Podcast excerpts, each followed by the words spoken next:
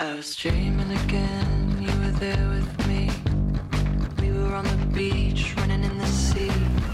You pointed to a sign, but in dreams you can't read. And in that moment I snapped again. Something you see wakes you up from the dream. Wanna go back to sleep, but now you're up from the dream. Walk into the kitchen, pull the dishes from the sink. And you have changed in the blink of an eye.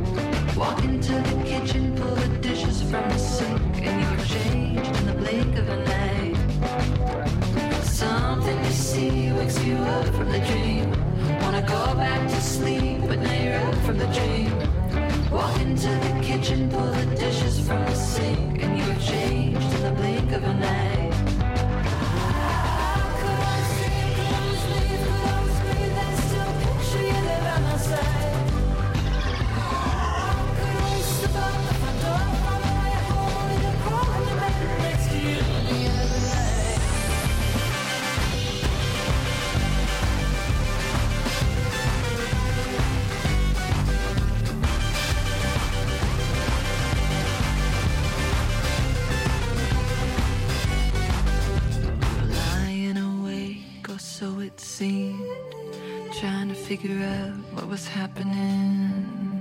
Are we already up from the dream? Or do we need to wake up again?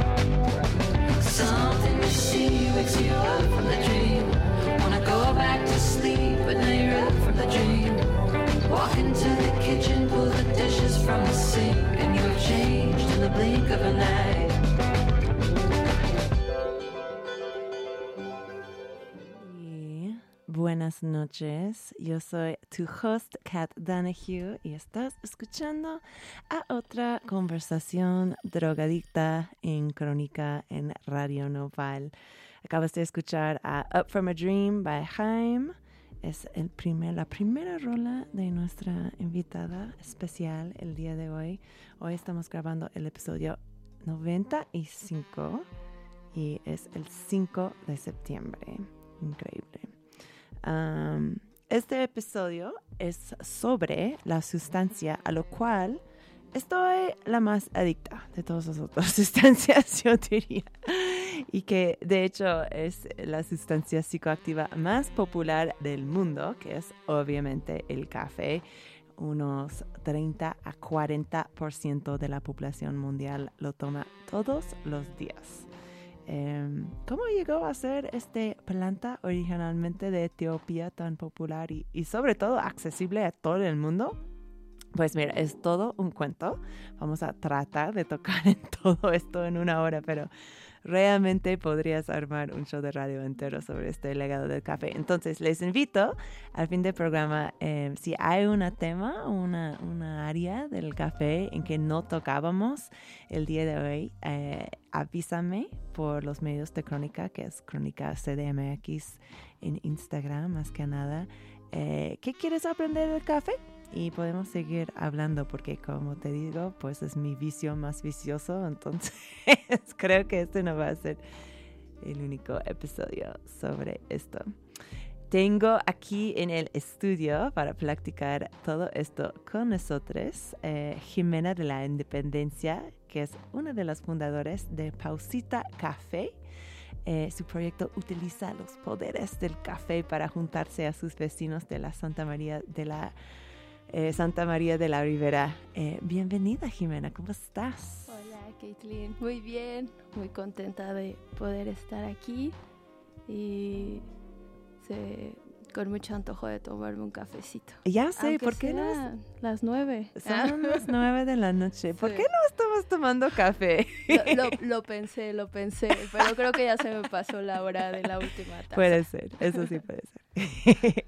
eh, pero mira, es, eh, Jimena me acaba de decir que de hecho este eh, episodio es muy eh, del momento, porque este fin es el Expo Café, como el evento más importante de, del café, según mi entendimiento, en el World Trade Center. Entonces, pues otras oportunidades para aprender más de esta bebida. Pero bueno, empezamos desde el principio. Jimena, ¿qué es el café?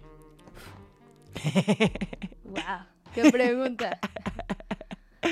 Bueno, el café eh, originalmente es una planta, ¿no? Pero esa planta eh, hace un recorrido muy, muy, muy largo para llegar hasta nuestra boca, ¿no? Y hasta nuestros sentidos.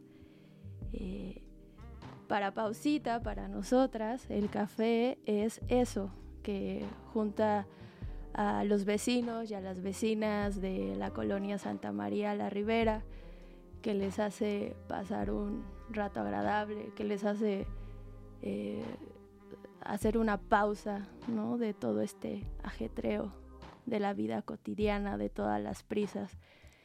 Es el pretexto para sentarse un ratito, ¿no? y, y hacer algo diferente.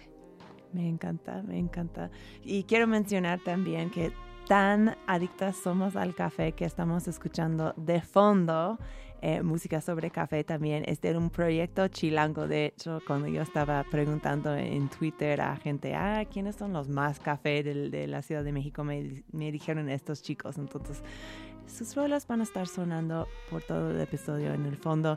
Este se llama Cold Brew. eh, pero sí, según Profeco, yo, yo eh, investigué un poquito del café también. Eh, eh, según Profeco, ochenta por, ochenta y cinco por ciento de los mexicanos toman uno a tres tazas de café todos los días. De hecho, este es el pra- país, eh, es el pro- este país es el productor onceavo del mundo para exportaciones del café. Tengo entendido que es el número uno de exportaciones de café a los Estados Unidos, por ejemplo. Um, pero el café llegó aquí en México en el siglo dieciocho, eh, primariamente a Veracruz, Eh, donde al principio europeos establecieron fincas de café que fueron trabajado más que nada por las comunidades indígenas de allí. Eh, hoy en día Chiapas, Veracruz, Puebla y Oaxaca son los estados que producen más café, eh, pero algo como quince estados mexicanos lo producen, algo muy loco. Entonces sí está muy dentro de la cultura de café de acá. Exacto. Sí. Tú, Jimena, ¿cómo te enamoraste del café? Mm. Pues como de una forma clandestina. eh, creo que como muchas personas, yo comencé probando el café con estos cafés solubles, ¿no? Y recuerdo que eh, era muy pequeña, eh, iba en la primaria cuando tomé mi primera taza de café. Oh my gosh. Y, ¿tus papás toman mucho? Sí, y mi abuela paterna también tomaba mucho café. Ella decía que eh, un cafecito después de la comida ayudaba a, a la digestión, ¿no? Claro. Entonces terminábamos muy, muy llenos, muy panzones. Eso era lo indicado, lo medicinal para esos momentos. En realidad, eh, mi mamá no me dejaba tomar café. Nunca hubo una explicación de por qué, solo era como una bebida prohibida en la casa para los menores de edad. Okay. Y cuando no tenía clases, mi papá me llevaba a su trabajo y él consumía muchísimo café, entonces me empezó a dar como pruebitas, pruebitas, pruebitas, eh, hasta que, pues no sé, me gustó, no, no, no sé por qué me gustó, si tiene un sabor como muy amargo, muy ácido, pero no sé, algo encontré en esa bebida. Mm. Yo soy del estado de Guerrero, entonces me vine a vivir a esta ciudad cuando entré a la universidad, y en la universidad empecé a probar otro tipo de café, ¿no? El café en grano, que fue así de wow, un descubrimiento. Ah, ¿empezaste con el instantáneo? Ajá, ah, sí. ok, ok, ok. Y, y después me pasé al grano, que pues yo ahí no, no sabía nada de café, no distinguía eh, sabores, olores, solo sabía que venía de un grano, ¿no? Que era una semilla que se molía y que después pasaba por un proceso para llegar a mi taza, ¿no? Sobre todo una cafetera instantánea. Y conforme fueron pasando los años, eh, fui conociendo algunos proyectos muy interesantes de café de especialidad, en especial uno de ellos, que ¿Qué, es una qué, cooperativa. ¿Qué significa esto, café de especialidad? Eh, últimamente se habla mucho del café de especialidad. El café de especialidad es este tipo de café que cumple con ciertos estándares y el, en el cual se puede ubicar lo que llaman la trazabilidad, es decir, de dónde viene, quién lo produjo, de qué región es, qué variedad, a qué altitud, ¿no? Es decir, nosotras y nosotros como consumidores eh, tenemos toda esa información y sabemos de dónde viene. Ya, ¿no? Ok. A, hasta eh, el modo de preparación. Ya, ok, perfecto. O sea, ma, más que nada, o sea, suena que en muchos casos puede venir de productores más chiquitos también, mm. o sea, a comparación al café que estamos comprando pues en la Sumesa, en el Walmart, cosas Exacto. así. Exacto. O uh-huh. de productores que se han estado uniendo para formar sociedades cooperativas, mm, ¿no? También. Claro, sí, vamos a hablar más de esto. Vale. Entonces, empezaste de, eh, a estar en, tomando pues un café un poquito más emocionante. Ajá. ¿Y cómo, cómo transiciona esto en un interés pros- profesional? Uh-huh. Bueno, eh, yo estuve involucrada hace algunos años en procesos de economía solidaria, entonces esto me permitió conocer a una cooperativa que, que quiero mucho y que es muy especial para mí, que me enseñó muchas cosas, que se llama Cafeína, eh, y con ellos conocí el café de especialidad como consumidora. Era una consumidora muy habitual, eh, iba tres, cuatro veces a la semana. Wow. Eh, ¿En dónde estaba ubicado esto? Eh, esa cooperativa está todavía en Copilco. Ok. Saliendo luego, luego del metro. Ellos me enseñaron muchas cosas y a través de ellos conocí a otra organización que es una barra de café eh, que se llama Tiulmal. Mm, de estos dos espacios me gustó mucho eh, el trabajo que hacían con la comunidad, porque no estaban en el centro de la ciudad, donde suelen estar las claro. barras de especialidad. No estaban en la Roma, en la Condesa, estaban al sur, estaban en colonias o están en colonias muy populares y se acercan de una forma como más sensible y no elitista hacia su comunidad, ¿no? Y les están enseñando otras formas de tomar café. Así llegué yo, ¿no? Como sin saber lo que estaba pasando, lo que estaba tomando, hasta entender un poco más esos sabores. Ya, ya, perfecto. ¿Y Pausita fue tu primer proyecto profesional del café? Sí. Ok, va. Entonces ya. Vamos a hablar más de Pausita después del break. Vale. Primero, quiero tomar un breve eh, intervalo musical. Tú nos hiciste el favor de hacer el playlist del día de hoy.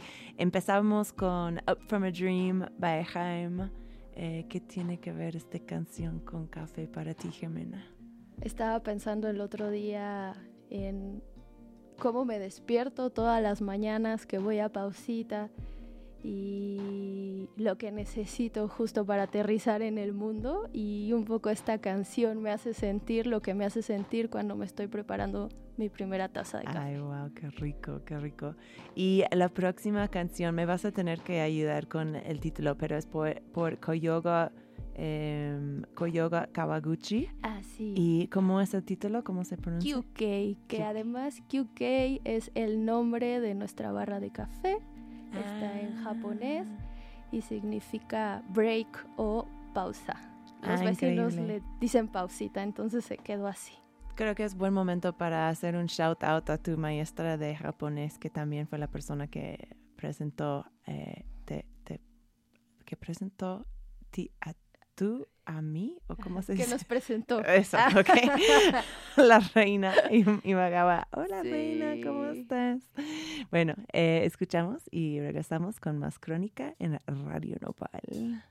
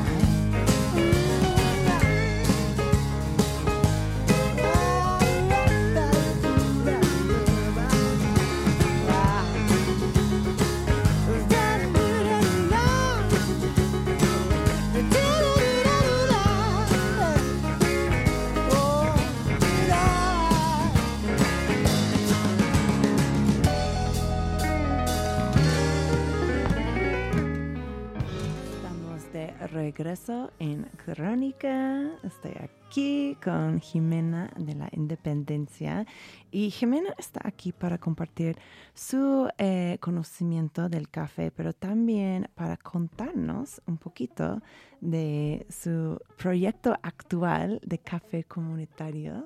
Se puede decir eh, Pausita, que es un puesto ahí en la Santa María de la Ribera. Jimena, ¿cómo surgió Pas- Pausita? ¿Cómo decidiste que querías tener pues, este tipo de lugar? Mm, creo que desde pequeña soñaba con tener una cafetería. Mm, pero bueno, creo que el interés ya más profesional pues empezó hace algunos años cuando comencé a conocer a distintos productores, tostadores, eh, cafeterías, ¿no? Y me encantó mucho lo que estaban haciendo, ¿no? Era como, eh, como esta cosa de las pócimas y de experimentar y de conocer nuevos sabores, ¿no? Que nunca... Eh, que eran nuevos, eso, para mí extraños, pero me gustaban, ¿no? Como diferentes tipos de, de ¿Se dice frijoles para el café? Granos. Granos, ok. Ajá, de granos.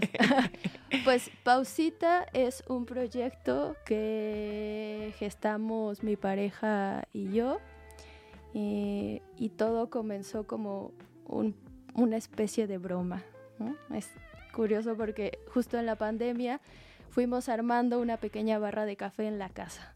El, el encierro nos volvió como más cercanos a los procesos de nuestra propia alimentación, ¿no? Mm. Nos volvió más cuidadosos y curiosos de lo que estábamos haciendo. Entonces empezamos a probar distintos granos. Eh, un día, como sí, a un modo de broma, él abrió un inst- una ¿Cómo cuenta se llama de Instagram. Él? Ricardo. Ricardo. Hola, Ricardo. Sí, seguro nos está escuchando. Oli. Hola. Eh, Ricardo abre una cuenta de Instagram y le ponemos barra secreta de café en la Santa María la Ribera. No nos esperábamos tener seguidores e incluso que empezaran a interactuar con nosotros. Y un vecino empezó a escribirnos y a preguntarnos que en dónde estábamos, que cuándo abríamos. Y fue ahí cuando justo nos miramos y dijimos, ¿por qué no? ¿Por qué no lo hacemos si tenemos casi todo para empezarlo?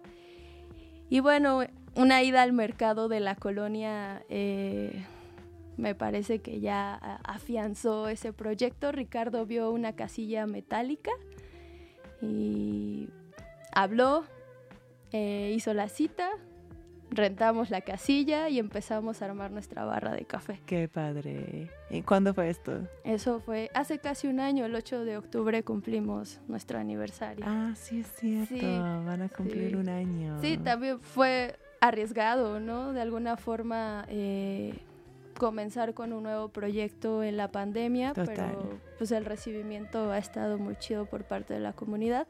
Nosotras vivimos ahí. Entonces, la pausita justo nos ha permitido conocer de una forma que yo pienso que nunca hubiéramos conocido a, a, tus a vecinos, los vecinos y a las claro, vecinas. Claro, claro. Sí, sí, pues la pandemia sí fue un buen momento para estar pues en la casa, cerca de la casa, ¿no? Como uh-huh. reconociendo como nuestros alrededores, ¿no? Claro. Ta- también hubo ahí como una resignificación del trabajo, porque yo me preguntaba, ¿qué se siente trabajar cerca de casa? ¿No? ¿Qué se siente ir con calma a tu trabajo, no ir apretada en el transporte público, no echarme dos horas? Quisiera vivir eso, ¿no? También, estabas, eh, o sea, estabas viajando mucho para trabajar antes. Eh, yo soy psicóloga y yeah. mi consultorio estaba al sur de la ciudad. Oh, wow. Empecé a trabajar desde casa, pero también quería salir, pero no, no podía hacer ya esos viajes, ¿no? Entonces de, me preguntaba, ¿no? Eso, ¿cómo se siente cruzar el kiosco Morisco y para llegar a tu trabajo y que lo primero que hagas sea prepararte un café? Se ha de sentir bien chido. ¡Qué rico! ¿No? Suena súper rico. Sí. Y ahora, pues, o sea, describe el café un poquito para las personas que no han tenido la oportunidad de pasar por ahí. ¿Cómo se ve? ¿Qué se ofrecen ahí? Mm. Bueno, nuestro, nuestro puesto de café es un puesto callejero. Estamos en una cajita de metal, ahora pintada de blanca, antes éramos amarilla. Eh, estamos sobre la calle de Carpio, casi esquina con Sabino. Ahí hay un Telmex que parece abandonado. Esa, esa es nuestra seña siempre porque así da la gente. Eh, no pueden pagar su recibo de Telmex, ¿no? Es, son oficinas administrativas. Mucha gente pasa con nosotros a preguntarnos eso. Entonces, sí, es importante como aclararlo. Eh, eh, es un espacio pequeño. Mm, siempre hay algún vecino ahí como cotorreando con nosotras. Eh... Me parece que es un espacio muy, muy agradable y muy es bonito. Es súper agradable, confirmo. Colorido. Sí, sí, me gusta mucho estar ahí. Es un espacio pequeño, pero creo que nos hemos adaptado a las condiciones que tenemos, incluso el equipo que tenemos, lo hemos adaptado a ese espacio. No contamos con una máquina de café profesional. Uh-huh. Eh, todo lo que hacemos, lo hacemos eh, de una manera, bueno, manual se podría decir. Eh, no tenemos esa máquina de expresos, tenemos eh, una maquinita muy chiquita que se llama robot, con el que sacamos unos expresos muy ricos. tenemos eh, filtrados, ¿no? Entonces... ¿Cuántos creo, métodos de preparar café tienen? Para filtrados eh, tenemos eh, cinco métodos. Wow. Eh, también hacemos expresos, bebidas con leche, chocolate. Eh, eso es lo que, lo que ahora tenemos en la barra de café. Y bueno, entre otras bebidas y alimentos que se han ido sumando a la lista. Sí, qué rico. Yo tenía un, un tlacoyo cuando ah, yo estaba claro. ahí. Estaba súper rico. Sí, y es que esa es la idea. O sea, nosotros decíamos, bueno, café está chido, pan dulce está chido, muchas cafeterías tienen eso, nos gusta comer eso, pero ¿qué solemos comer o cómo solemos desayunar en casa? Pues siempre taqueábamos en la casa, ¿no? Entonces nos propusimos armar un menú de tacos de guisado que pudieran eh, ir de acuerdo a los granos que estamos teniendo en ese momento, ¿no? Entonces nos parece una combinación muy sabrosa. Son taquitos, son tlacoyos, a veces son tortas, ¿no? Va, va cambiando también conforme el gusto, la demanda y los alimentos que en ese momento tenemos. Ya, pues un, una combinación súper, súper agradable. Eh, y también me, me tenía pensando un poquito en, en la historia de los espacios que son formados para, para los cafés. Y yo, yo sé que tú también has inspirado un poquito en esta historia, pero eh, leí que el primer café abre en, en Constantinopla, eh, uh-huh. pues lo que ahora es Estambul, en el año mil quinientos cincuenta. Uy. Y desde sus primeros días, esos cafés, cafés, eh, casas de café fueron lugares de pues, territorio neutral social, o sea, donde se juntaron todas las clases económicas eh, y más que nada que eran lugares de, de conversación, ¿no? O sea, creo que el café provoca conversación un poquito, ¿no? Nos animamos y empezamos a tener ideas y así. Eh, y este, estos factores eh, seguían hasta eh, cuando Inglaterra y diferentes países europeos adaptó eh, la tradición. La única cosa que no me gustó de esta historia fue que en los primeros cafés casi nunca se permitían a mujeres. Uh-huh. Está muy loco. Estuvimos hablando esto con, con uh-huh. Paola de Casa Tassel en el episodio de té, porque luego se convirtió el café como en un líquido, como un, una bebida masculina uh-huh. y el té en algo femenina. Que ahora es como muy raro porque, o sea, pues supongo que este binario sigue existiendo, pero realmente no tiene na- nada que ver con los líquidos en sí. Entonces, bueno, X. Esto. Um, eh, ¿Cómo construyeron eh, Pausita para fomentar este espíritu, espíritu de comunidad? Porque sé que este es uno de tus, tus focus, ¿no? Uh-huh. Con esto. Habla un poquito más, o sea, hemos adelantado un poquito, pero, pero ¿cómo está diseñado este espacio para esto? Uh-huh. Eh, pensábamos en, un, en una barra como de cantina, en donde tú vas y tal vez llegas solo, pero o sola, o terminas platicando, y terminas platicando con alguien más, ¿no? O estás solo o sola en todo ese momento, pero no te sientes solo, hay otros alrededor de ti. Eh, Pausita también lo que quiere es apropiarse del espacio público, es decir, eh, hacer visible lo que estamos haciendo, que las personas puedan, en su recorrido hacia el mercado o hacia su casa, ver que algo está pasando ahí y que puedan detenerse, ¿no? Uh-huh.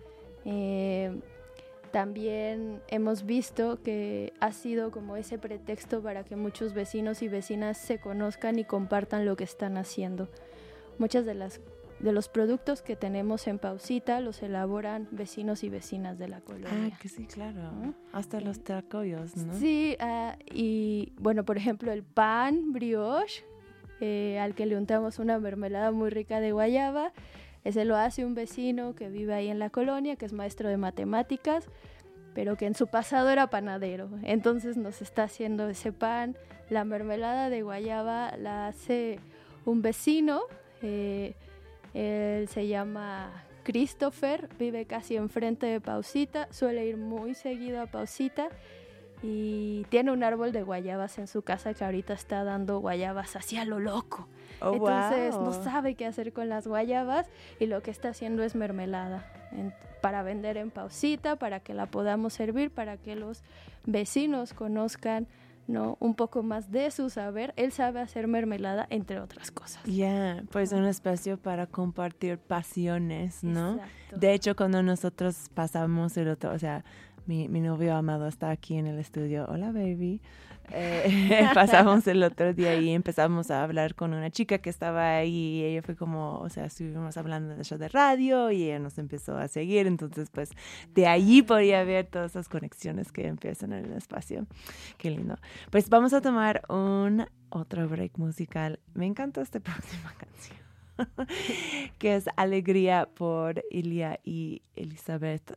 Cuéntanos, ¿por qué querías incluir Alegría en un playlist sobre café? Alegría es una canción que suena al menos una vez en la se- a la semana en Pausita Café. Wow, ok, pues con, con esto nos vamos a ello. Ahora regresamos con más Crónica en Radio Nopal.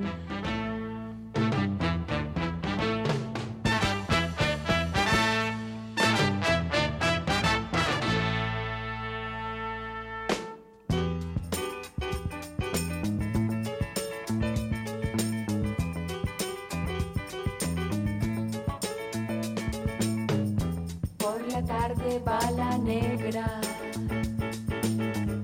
balanera soledad, con batea en la cabeza,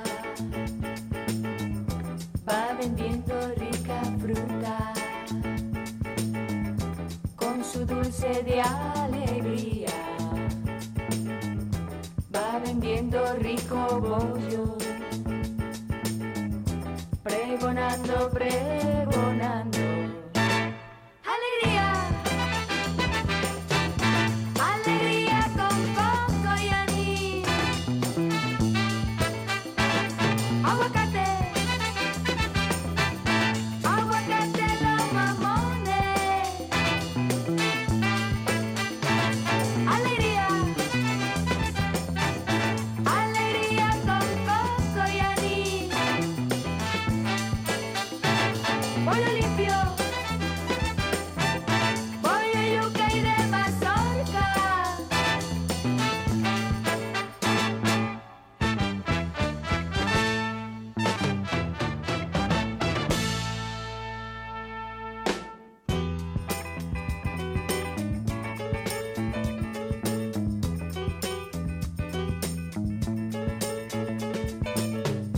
Por la tarde va la negra, balanera soledad, con batea en la cabeza, va vendiendo rica fruta,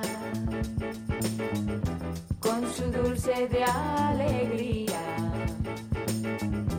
va vendiendo rico bollo, pregonando, pregonando. Alegría,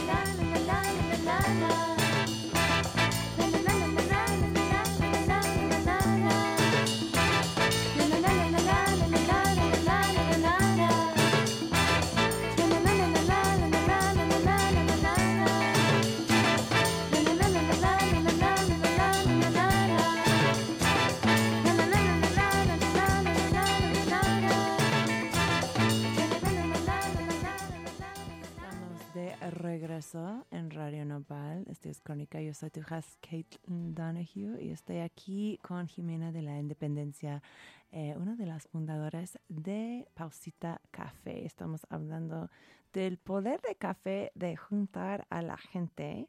Y pues quería hablar un poquito más de la historia de este tal poder, porque la verdad ha...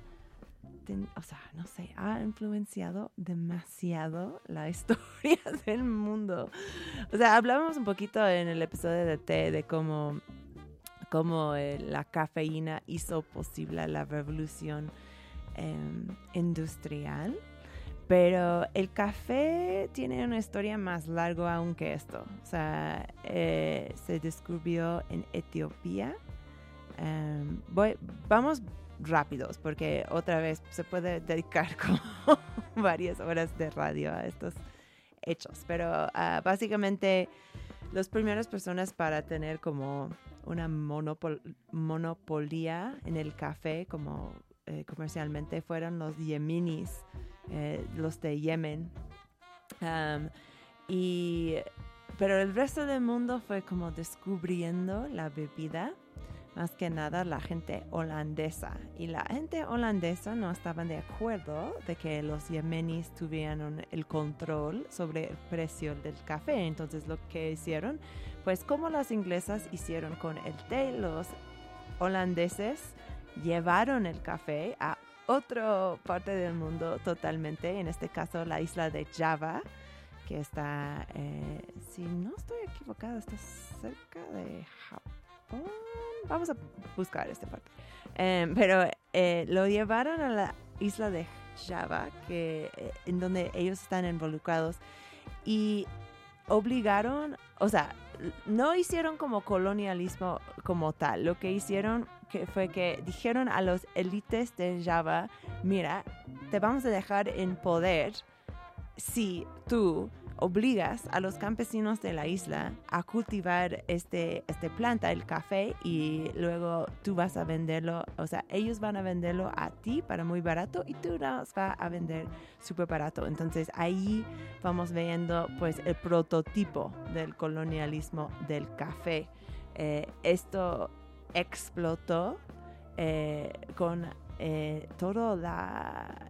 Eh, industria, industria, no sé si quieres decir industria, pero la esclavitud de la gente africana en el Caribe hizo que esta industria de café podía explotar. Entonces, de hecho, todos los poderes colonialistas tenían una isla en el Caribe en este entonces. Entonces, había como, yo sé que Surinam, eh, que era debajo de la gente holandés, pero también eh, Cuba, que fue controlado por los españoles, eh, y otros lugares del Caribe eh, empezaron a cultivar el café con, o sea, hecho por la gente esclavizada de, de África. Y luego esto como creció aún más, esta industria de, del café basado en la esclavitud en Brasil, donde creo que era como cuarenta por ciento de los africanos esclavizados terminaron en Brasil. Era como un centro de la esclavitud enorme, enorme. Um, y no sé, o sea, la búsqueda de las ganancias del café también ha transformado a, a lugares como El Salvador, eh, y siempre fue para conseguir precios más bajos de, de esta bebida para los primermundistas, y pues sí funcionó. O sea, para darte una idea de que, cómo afectó los precios del café todo este proceso, a principios del siglo dieciocho el café vendió en aproximadamente trescientos pesos al kilo, y ahora el precio en el mercado, o sea, no como el precio del consumidor, pero en el mercado del café, eh, es básicamente alrededor como diez pesos por kilo o menos. Entonces, de trescientos pesos por kilo a diez pesos por kilo. O sea, obviamente la tecnología ha mejorado, pero neta también se basa en esos procesos del colonialismo, en esclavitud y pues en desigualdad. Entonces, está muy loco esto. Eh, ¿Cómo llega el café a México? Jimena, ¿tú sabes de esto? ¿Cómo llegó el café a México? Pues eh, un poco. Eh, estaba...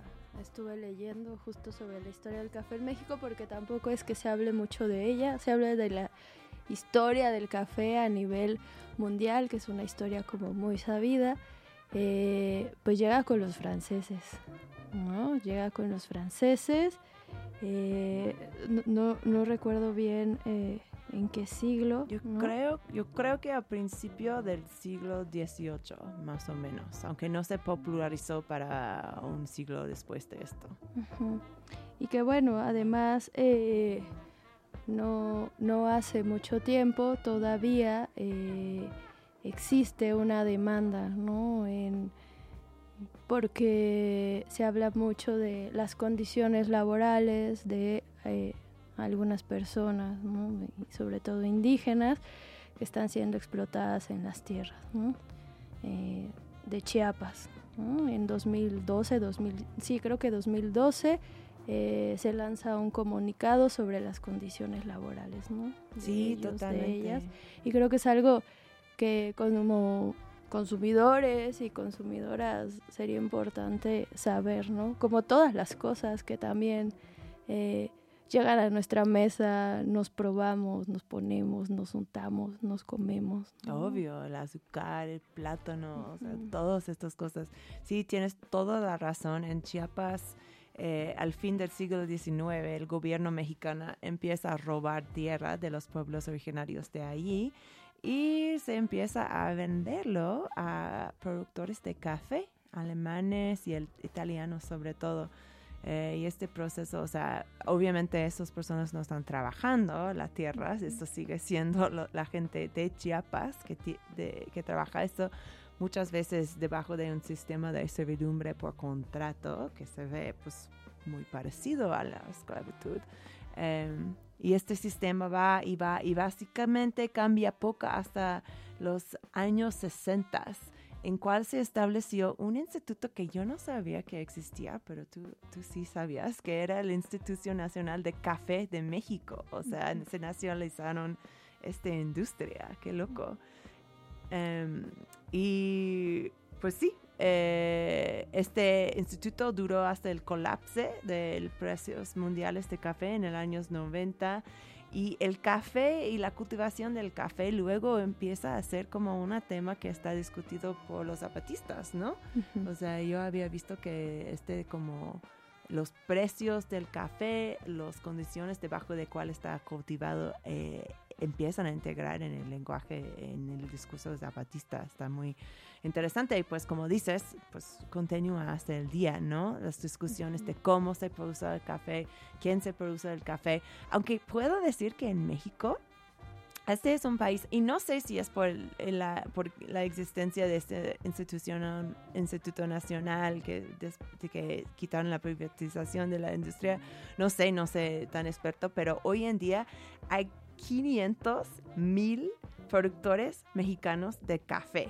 uh-huh. lo cual ochenta y cinco por ciento son indígenas y noventa y cinco por ciento de ellos, de todos los productores, cultivan menos que tres hectáreas. He- hectáreas, uh-huh. hectáreas. Entonces, es una nación de productores chiquitos de café en México. Uh-huh. E incluso muchos productores y productoras, porque también hay productoras, claro, ¿no? claro, claro. Lo que hacen es asociarse, ¿no? Y como te contaba hace un ratito, ¿no? Asociarse como en un formato de cooperativa para eh, potenciar todo lo que están haciendo de manera individual. Sí, ¿no? me estabas, o sea, cuéntanos de algunas de las asociaciones específicas estas. Bueno, en Guerrero hay una cooperativa de café que se llama La Herberada.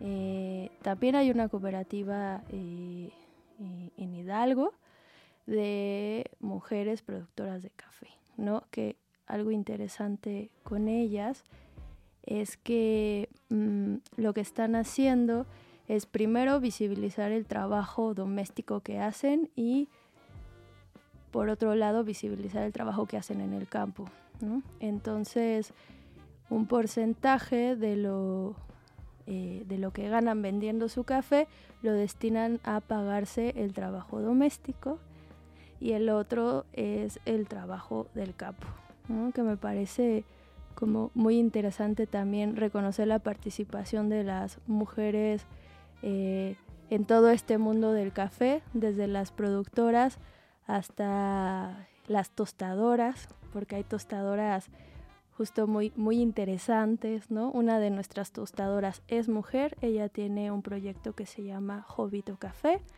Eh, es una chica que además está a nada de irse al mundial eh, con un café muy rico que ya como la Copa probar. Mundial de Café. Andale, dices sí. Porque además hay como muchos concursos alrededor del café, ¿no? Eh, el premio al sabor, concursos de barismo, de brew bar, ¿no? Pero bueno, yo, yo he podido y he tenido la suerte de conocer a muchas morras involucradas en cada uno de esos procesos, que además sí son, pero creo que pueden ser más mujeres, ¿no? Justo metidas en todo este mundo del café, que sí, en su momento fue un mundo masculino, ¿no? Sí. Porque al parecer esos espacios de café... En esos espacios de café se gestaban las revoluciones, ¿no? Y en la revolución, al parecer, solo tenían cabida los hombres, ¿no? Y en este momento, pues sí, sí hay muchas mujeres involucradas, ¿no? Qué y bonito. Tienen proyectos interesantes también. Qué bonito. Y, a ver, ella tostea un poquito del café de Pausita. O sea, cuéntanos un poquito más de dónde viene el café, uh-huh. de, de, de, de tu café. Sí. eh, nosotros todavía no estamos eh, tan involucrados con eh, los productores y las productoras del café. Eh, nuestro vínculo más cercano es sobre todo con dos proyectos tostadores de café. Uno es Jovito Café, en donde Alejandra Lugo está al frente de él, que nos gusta mucho. Además, eh, antes de crear Pausita, pues estuvimos probando distintos granos de café. Y también estamos trabajando eh, con unos compañeros que se llaman Apolo Café. Ellos y ellas tienen su tostadora de café en la colonia Morelos. Perfecto, va. Pues yo estoy tratando de, de, de tocar todas esas pre, eh, canciones que me has pasado. La próxima es Hanoi Café por Blue Toucan. ¿Quieres decirnos algo sobre esta canción, Jimena?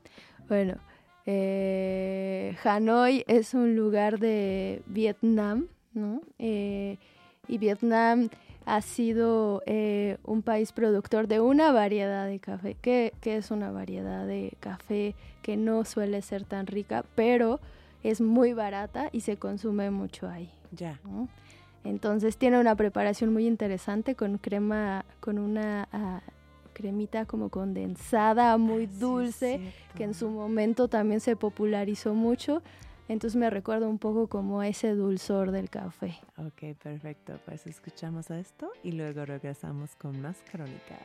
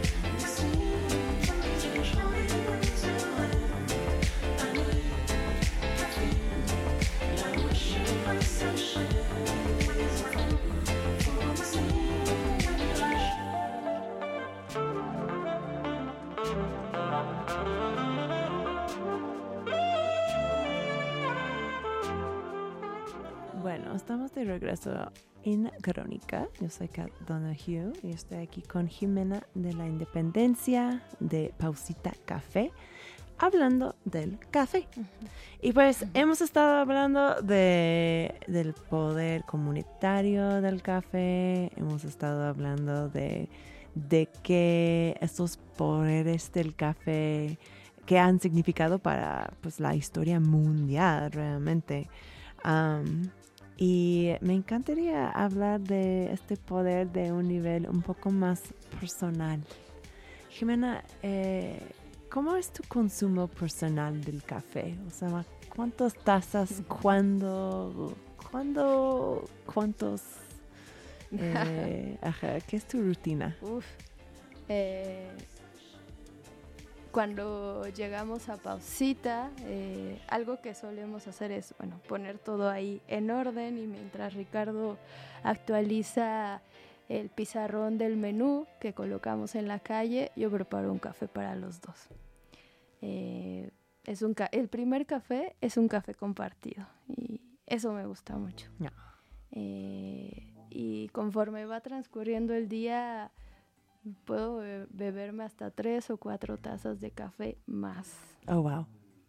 Eh, tomo mucho café.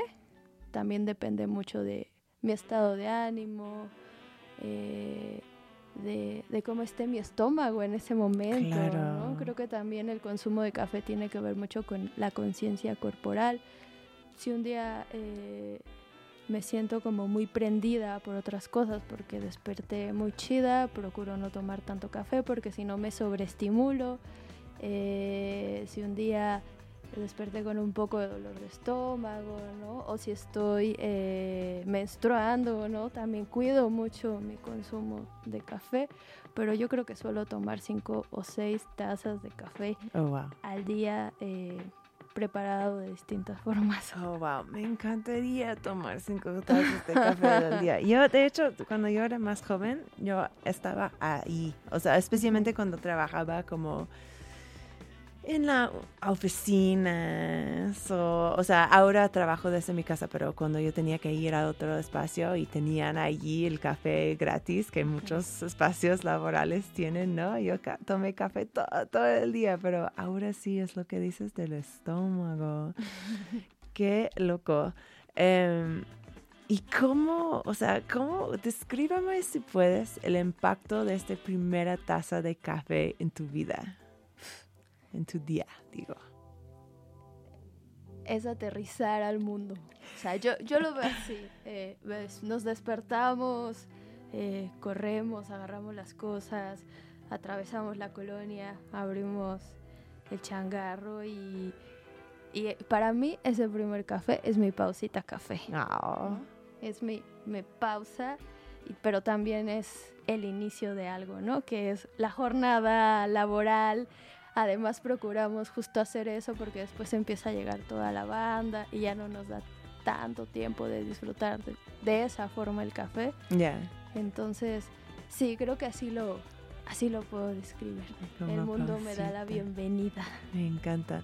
Y, y no para hacer como una agua fiestas, pero yo estaba leyendo de que este impacto que tiene nuestra primera taza de café, o sea, nuestro cu- cuerpo lo percibe como nos está dando energía, pero en actu- actualmente está eh, quitando nuestro síndrome de abstencia del café, de la cafeína.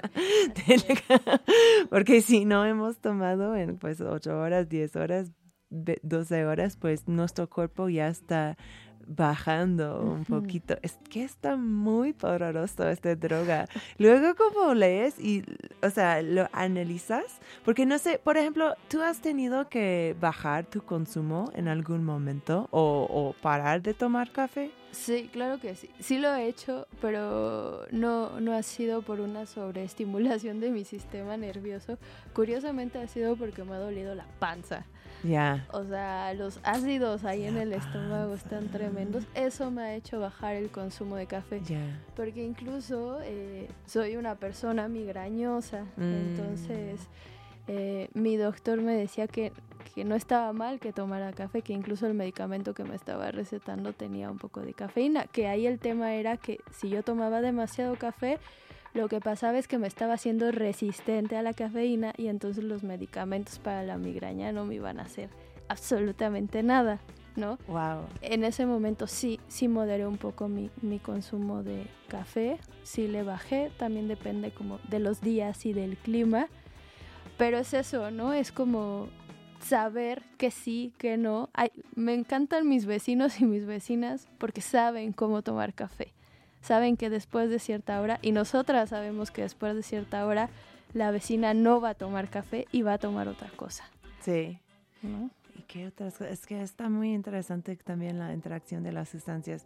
Eh, yo estaba, para, para los fans de la ciencia, yo estaba hablando, eh, viendo que eh, técnicamente la manera en que nos impacta el café es que está estimulando el basal ganglia, que es el parte de nuestro cerebro que es responsable, responsable, responsable, responsable, perdón, eh, para actividad locomotor, excitación sexual, y que también es la parte de nuestro cerebro que responde a otras drogas como la cocaína. Así es. Así es. El efecto es muy similar, mucho menor que la cocaína, claro, pero muy similar. Claro, y tiene, o sea, la, ajá, la adicción al café, aunque está fuerte, pues no es nada como la adicción pues, al, a la cocaína, pero pues la cocaína, eh, nuestros empleadores no nos, no lo, no los lo dan gratis durante el curso del día. Imagínate si el café fue ilegal. Sí, sí, es... Eh, sí se habla de como de cierta adicción al café, aunque en menor medida. Incluso eh, hay un círculo vicioso en cuanto a la ingesta del café, porque cuando tomamos café en la tarde, eh, si logramos dormir, lo que pasa es que no descansamos. Hay un chiste muy frecuente entre las personas de nuestra edad que dicen, este, sí dormí pero no descansé. Yeah. ¿No? Hay un montón de memes en torno a eso, pero tiene mucho sentido, porque lo que hace el café es eh, no permitir que nuestro cuerpo descanse. Todavía hay mucha adrenalina en ese proceso. ¿Y qué pasa? Que como no descansamos en la mañana, sentimos la necesidad de tomar café. Y esto se vuelve un vicio. Esto se vuelve ¿no? un vicio. Está muy loco. Pues, Jimena, ¿cómo crees? Hemos llegado al fin del programa. Muchas gracias por estar en Crónica. Ah, gracias por invitarme. Creo que no va a ser nuestro último episodio de Café. Me encantaría tenerte otra vez. Sí, gracias. Eh, gracias a Radio Nopal por ser pues siempre nuestro eh, perfecto, sede perfecto para conversaciones drogadictas. Quédate aquí para Iridescencia programada con el compa Horacio Valpola. Eh, la última rola es Café por Franco y Le Tepe. Okay, jazz. Unas palabras sobre esta canción antes de, de que terminamos. Ah, un poco antes de abrir Pausita Café, me estaba preparando un café y un amigo me mandó esa canción. Él no sabía, creo que no sabía que estábamos a punto de abrir la barra. Entonces fue como la señal de que lo estábamos haciendo bien. Qué lindo, qué lindo. Pues normalmente terminamos con un miau. ¿Quieres miau conmigo, Jimena? Sí. Uno, dos, tres. Miau.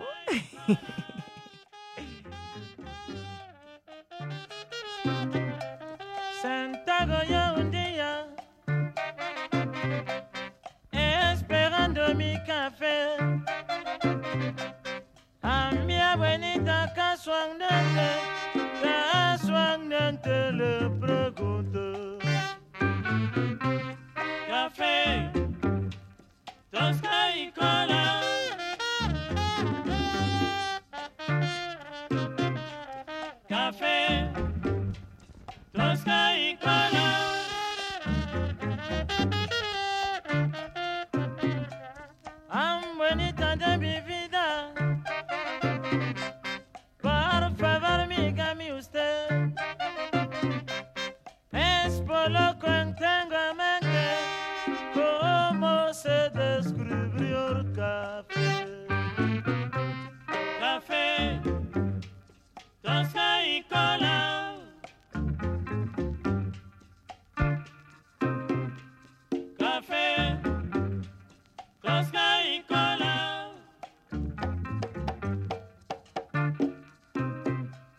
Escuchen, tío, mijo.